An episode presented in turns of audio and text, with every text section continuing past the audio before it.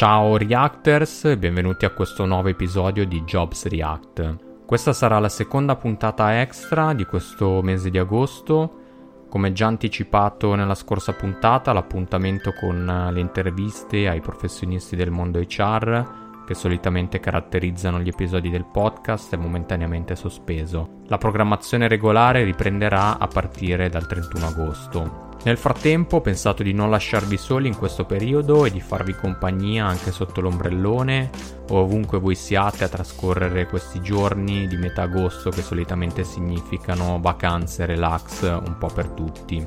Ho approfittato di questo periodo di stacco per raccogliere le idee e fare un po' un riassunto di quelli che sono stati i contenuti che ho pubblicato fin qui grazie alle interviste con i miei ospiti sui vari temi trattati nel podcast. La scorsa puntata, quella del 10 agosto, ho parlato dei 4 step per cambiare lavoro durante una crisi. Ho cercato di racchiudere in quella puntata una sorta di percorso strutturato appunto in 4 step per cercare nuove opportunità lavorative anche in un periodo come quello che stiamo vivendo. Nell'episodio di oggi invece voglio raccontare tutto quello che ho imparato dagli esperti che sono intervenuti nel podcast rispetto al tema del futuro del lavoro. Un tema che mi sta molto a cuore, di cui ero appassionato in qualche modo già prima di tutto quello che accadesse quest'anno e che prenderà ancora più importanza a maggior ragione rispetto ai tempi che ci stiamo trovando a vivere. Per il momento non ho avuto tantissimi ospiti su cui confrontarmi su questo tema, ma spero di riuscire ad averne di più e a parlarne approfonditamente nelle prossime settimane e nei prossimi mesi. Tuttavia, i pur pochi ospiti che ho avuto fin qui, esperti di futuro del lavoro, hanno condiviso consigli utilissimi e una visione piuttosto chiara di quello che potrebbe accadere. Alcuni elementi emergono sempre, quindi diciamo che mi sono fatto una certa idea di quello che potremmo aspettarci, di quelle che potrebbero essere le competenze richieste richieste, così ho pensato comunque di raccogliere le mie idee sul tema in questo episodio, raccontando, come recita il titolo, le 5 cose sul futuro del lavoro su cui gli esperti concordano.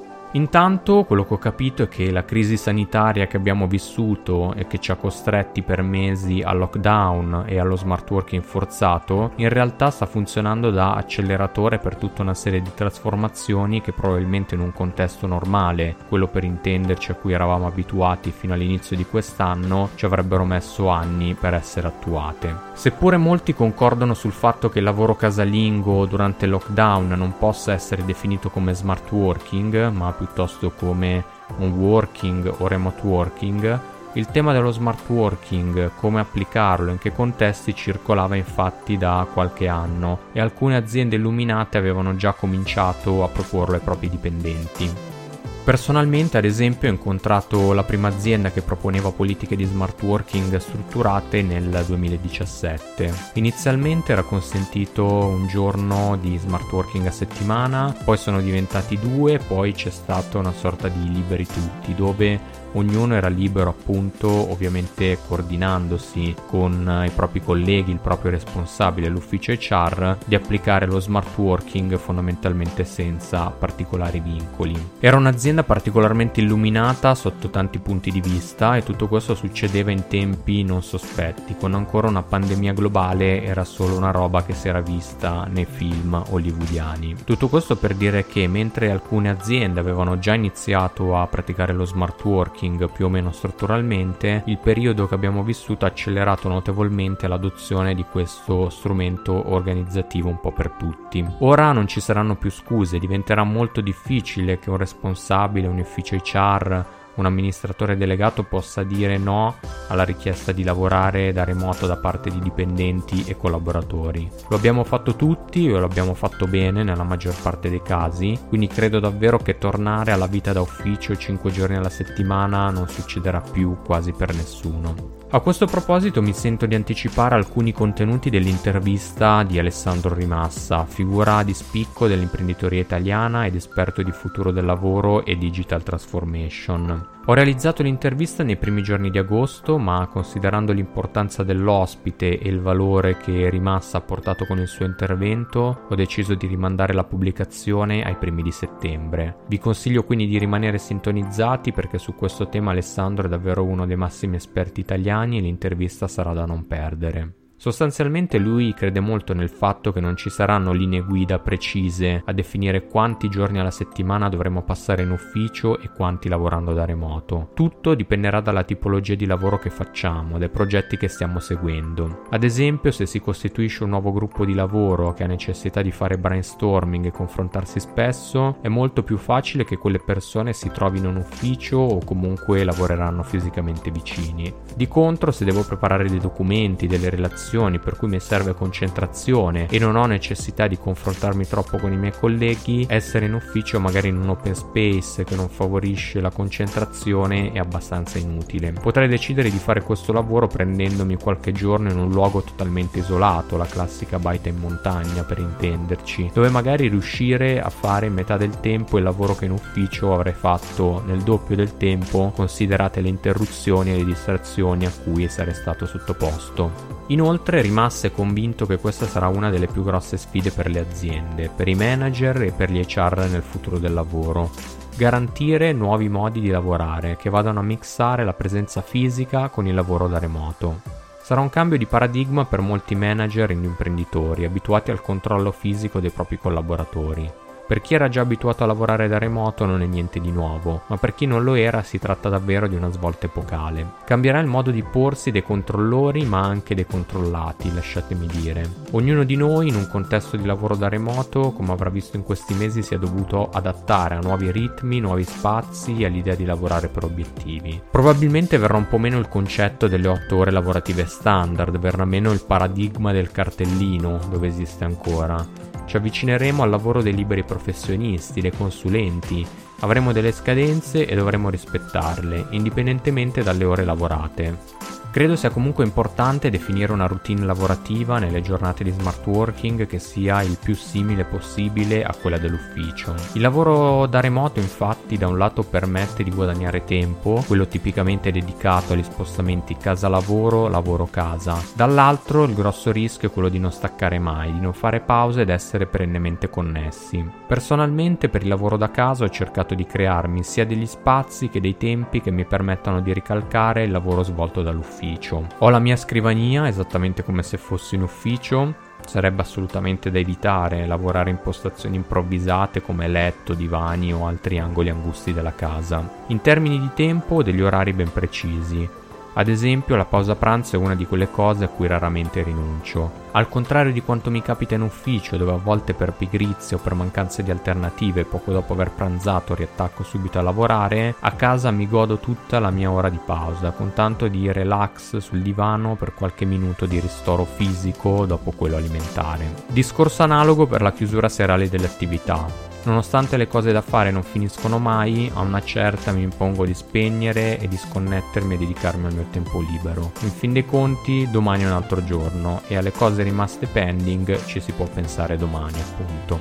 In questo contesto remotizzato non solo dovremmo cambiare le nostre abitudini organizzative e il modo di lavorare, ma anche le relazioni cambieranno. Le relazioni con i colleghi, con i responsabili e con i collaboratori hanno subito e subiranno dei cambiamenti. Se già frequentandosi fisicamente le relazioni interpersonali sono un campo minato, mi aspetto che la lontananza metterà ulteriormente alla prova i rapporti. Da un punto di vista lavorativo, la condivisione che si ha trovandosi all'interno dello stesso ufficio, se non addirittura vicini di scrivania, è praticamente impossibile da replicare da remoto. Qui dovranno essere bravi i manager e i responsabili a fissare frequenti allineamenti per condividere le informazioni lavorative e cimentare il gruppo, che altrimenti rischia di perdersi come un gregge senza pastore, lavorando costantemente da remoto. Da un punto di vista di relazioni, forse il non trovarsi più alla macchinetta del caffè per lamentarsi o spettegolare di questo e quell'altro non lo vedo poi così tanto male. Tuttavia, anche in questo caso il rischio è quello di perdersi i segnali deboli, quelle cose non dette che rappresentano delle spie di un malessere latente che da remoto potrebbe essere difficile individuare, banalmente perdendo quasi completamente visibilità del linguaggio del corpo dell'altra persona che in molti casi dice tutto. In questo contesto, per gestire al meglio le relazioni da remoto, penso sarà fondamentale sviluppare quelle soft skills come l'intelligenza emotiva e l'empatia che permettono di entrare in sintonia e comprendere lo stato emotivo degli altri.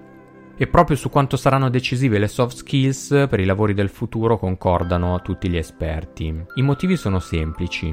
Intanto, per quello che ho raccontato fin qui, come ho detto, affronteremo nuovi modi di lavorare, contesti in costante cambiamento e solo chi avrà la capacità di adattarsi e sviluppare competenze che si modellano su questi contesti potrà prosperare nel futuro del lavoro. E poi perché le competenze tecniche, le hard skills, diventeranno sempre meno decisive, in quanto da un lato, per quanto riguarda tutti quei lavori ripetitivi e che possono essere insegnati ad una macchina, saranno rimpiazzate appunto da robot che potranno fare lo stesso lavoro più velocemente a un costo decisamente ridotto di un essere umano. Dall'altro ci sarà un livellamento delle competenze competenze tecniche, per cui a meno di essere iperfocalizzati su qualcosa di estremamente richiesto sul mercato, l'offerta di profili professionali sarà sempre più alta della domanda di lavoro, motivo per il quale sarà fondamentale vincere la concorrenza attraverso altre qualità, le soft skills appunto.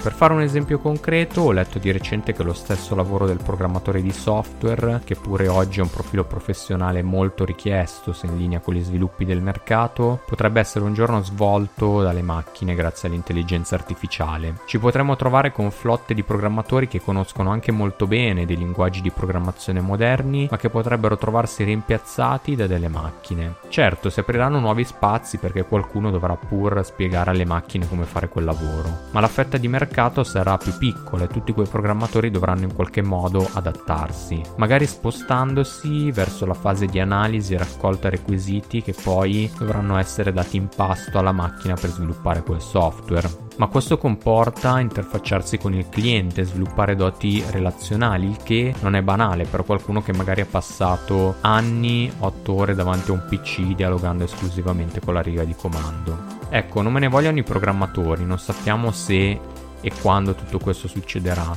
ma il mio era semplicemente un esempio per far capire che le competenze tecniche di oggi potrebbero non essere abbastanza per assicurarsi un lavoro domani. Ecco perché la partita si svolgerà su altri tavoli e bisognerà imparare a sviluppare competenze trasversali, a partire da quelle relazionali, per pensare di riuscire a muoversi con successo nel mondo del lavoro del futuro. Silvia Zanella, esperta del tema e autrice di un libro uscito qualche settimana fa che si intitola Il futuro del lavoro è femmina e che ho avuto il piacere di intervistare nell'episodio 11, sostiene appunto l'importanza delle capacità relazionali, che non sono replicabili dalle macchine, e sostiene anche che competenze come capacità di ascolto, empatia, intelligenza emotiva possono essere imparate ed allenate, esattamente come faremmo frequentando un corso di formazione per le competenze tecniche. Silvia nell'episodio 11 ha suggerito scritto anche due libri dai quali partire, che sono Mindset, cambiare forma mentis per raggiungere il successo di Carol Dweck e Fuori classe, storia naturale del successo di Malcolm Gladwell. Li ho aggiunti alla mia wishlist e ho in mente di leggerli la prossima settimana sotto l'ombrellone. Questa cosa del continuo cambiamento e del fatto che le competenze di oggi potrebbero non servire più domani, per cui è fondamentale essere sempre in movimento, aggiornati, formati, mi fa venire in mente un'altra cosa su cui gli esperti di futuro del lavoro concordano, e cioè dell'importanza del lifelong learning, cioè del non smettere mai di imparare.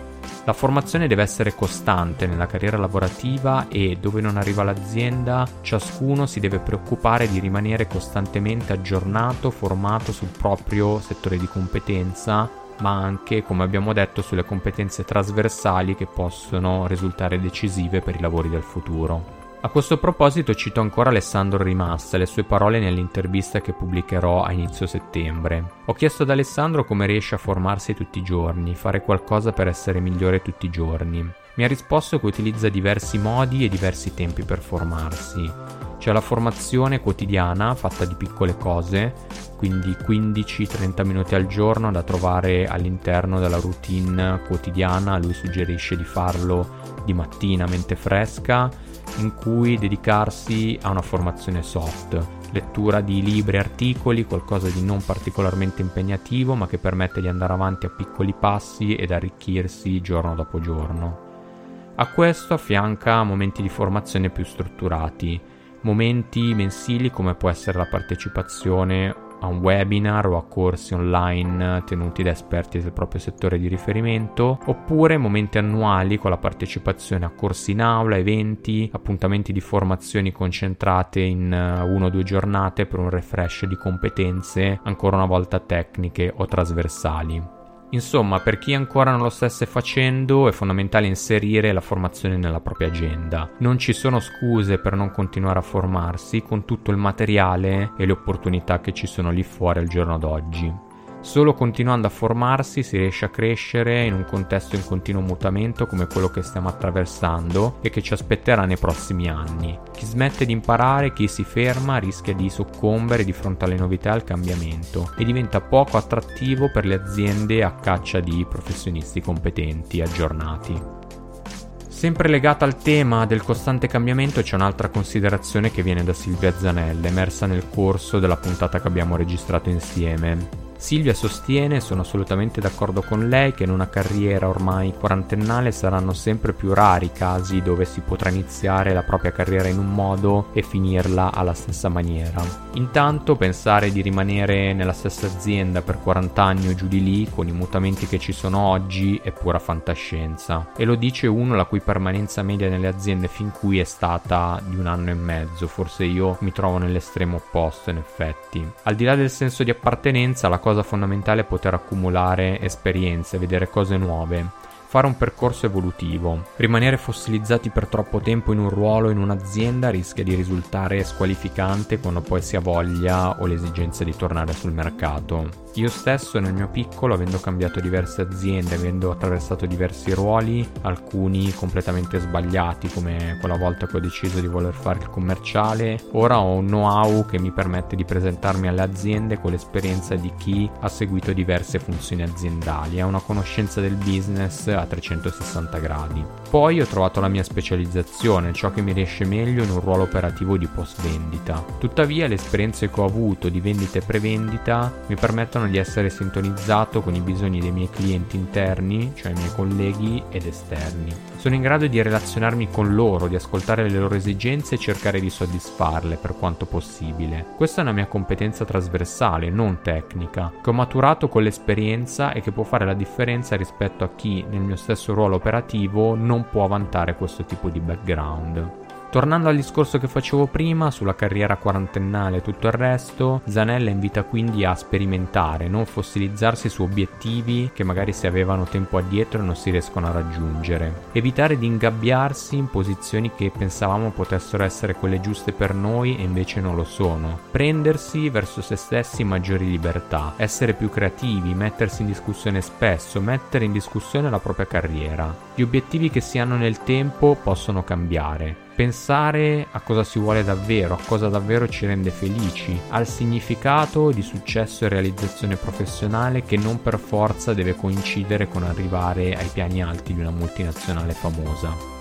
Come ho raccontato nell'episodio della scorsa settimana, i quattro step per cambiare lavoro durante una crisi, il primo di questi step è proprio quello di affrontare un profondo lavoro di autoanalisi che permetta di individuare in quel preciso momento che cosa vogliamo da un lavoro, con quali aziende ci piacerebbe lavorare. Silvia Zanella, parlando ancora di questo argomento, sostiene che anche prendersi un anno sabbatico può aiutare se necessario. Ovviamente non tutti se lo possono permettere ed è più facile a dirsi che a farsi, ma il concetto che vuole passare un'esperta dell'argomento come lei è che nel futuro del lavoro i recruiter e gli HR non si scandalizzeranno più per i buchi neri all'interno del curriculum, un periodo sabbatico, ma anche un periodo di assenza di lavoro, è una cosa di cui non ci si dovrà più vergognare, tra virgolette anche perché con le crisi degli ultimi anni e con quella che stiamo affrontando ora, purtroppo di buchi nel curriculum se ne sono visti e se ne vedranno tanti. La cosa fondamentale è come si reagisce a quell'esperienza. L'ideale è sfruttare tutto questo tempo per formarsi, aggiornarsi e torniamo ancora al tema della formazione e del lifelong learning, invece che disperarsi e passare le giornate facendo binge watching. Tutto questo, il fatto di affrontare tanti cambiamenti nell'arco della stessa carriera mi fa venire in mente un concetto a cui gli esperti di futuro del lavoro sono molto legati e che tirano spesso in ballo, quello della multipotenzialità. Per chi non ha idea di quello di cui stiamo parlando, faccio un piccolo riassunto.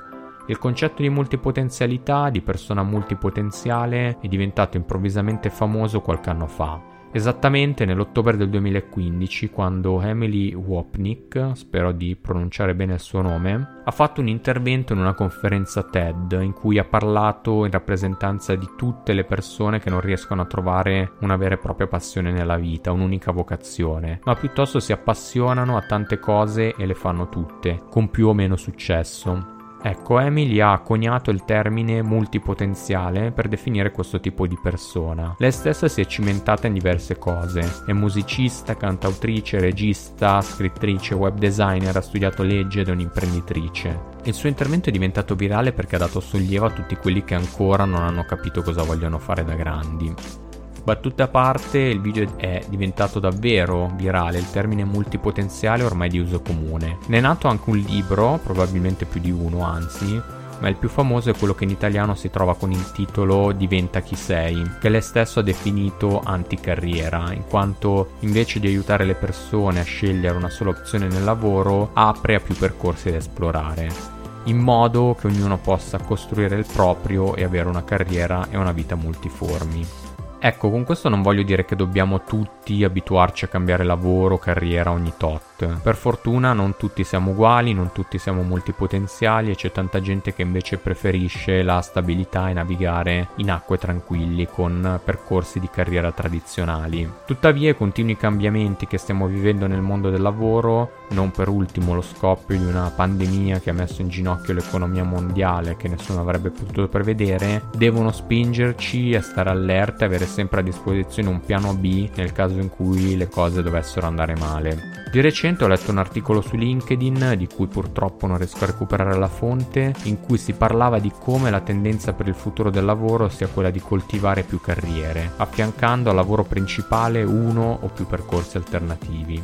Ecco, io non so se e quando questo diventerà la normalità, però penso che coltivare degli interessi personali che possono permettere di, sviluppare quelle caratteristiche trasversali, quelle famose soft skills che poi ci si può rivendere, tra virgolette, nella carriera principale, sia un'opportunità da provare ed esplorare. Io stesso con il progetto del podcast Jobs React sto facendo esattamente questo e mi rendo conto che sto sviluppando delle competenze trasversali, al di là di quelle tecniche che sono piuttosto basilari, che effettivamente hanno un senso anche nella mia vita lavorativa principale, chiamiamola. Partendo dall'aspetto relazionale, perché entro in contatto con persone che non conosco, a cui devo raccontare del progetto e devo in qualche modo convincerle a farne parte. Poi c'è l'importanza della preparazione. Spero si noti che ogni episodio viene preparato sulla base dell'ospite che intervisto, quindi c'è un lavoro di ricerca e preparazione che per ogni episodio dura dalle 5 alle 6 ore complessivamente. E infine, comunque, l'idea di espormi di parlare in qualche modo in pubblico, anche se non in live, mi permette di affinare piccole tecniche di public speaking che poi replico nella vita di tutti i giorni, sia personale che professionale. Siamo arrivati in chiusura di questo episodio dedicato al futuro del lavoro e vorrei fare un piccolo recap della puntata odierna e riassumere le 5 cose che ho imparato dai miei ospiti sul futuro del lavoro, appunto. La prima è che dovremmo abituarci a nuovi modi di lavorare, fatti di una nuova visione di tempo e spazio. Dovremmo trovare il giusto equilibrio tra lavoro da remoto e lavoro in presenza se da un lato questo rappresenta una conquista in termini di libertà e di equilibrio tra vita privata e professionale, dall'altro le sfide saranno quelle di sapersi organizzare autonomamente in termini di tempi e spazi, di iniziare a lavorare tutti per obiettivi e di riuscire a mantenere relazioni proficue anche a distanza. La seconda è che per fare tutto questo sarà fondamentale sviluppare le cosiddette soft skills, le competenze trasversali che saranno sempre più decisive per i lavori del futuro, rispetto alle competenze tecniche che nella maggior parte dei casi saranno garantite dalle macchine. Il terzo aspetto è che bisognerà essere in grado di adattarsi al continuo cambiamento e per farlo occorrerà rimanere sempre aggiornati, formati e organizzare il proprio piano di long life learning. Formazione quotidiana light affiancata da formazione tradizionale più profonda. Il quarto punto è che ci aspetta una carriera quarantennale se tutto va bene. Sarà molto difficile rimanere nella stessa azienda per tutto questo periodo, praticamente impossibile fare lo stesso lavoro. Bisogna prepararsi a fare lavori diversi ad affrontare cambiamenti di carriera, anche battute di arresto se capitano, ma con l'idea che diventino momenti di aggiornamento professionale che, come auspicato, da ogni crisi possa nascere un'opportunità. Infine, sempre legato al concetto di carriera in mutamento, la tendenza potrebbe essere quella di sviluppare progetti e carriere parallele che permettano di acquisire competenze da potersi rivendere nella carriera principale e che magari un giorno possano rappresentare un piano B nel caso in cui la carriera principale dovesse improvvisamente prendere una brutta piega. Perfetto, a questo punto siamo davvero in chiusura. Spero che la puntata vi sia piaciuta e come sempre vi invito a lasciare un commento sui profili LinkedIn e Facebook di Jobs React oppure a connettervi con me su LinkedIn. Io sono Vincenzo Ricciardi per uno scambio di opinioni che è sempre gradito. Grazie a tutti i Reactors che mi hanno seguito fin qui, alla prossima, un saluto e ciao a tutti.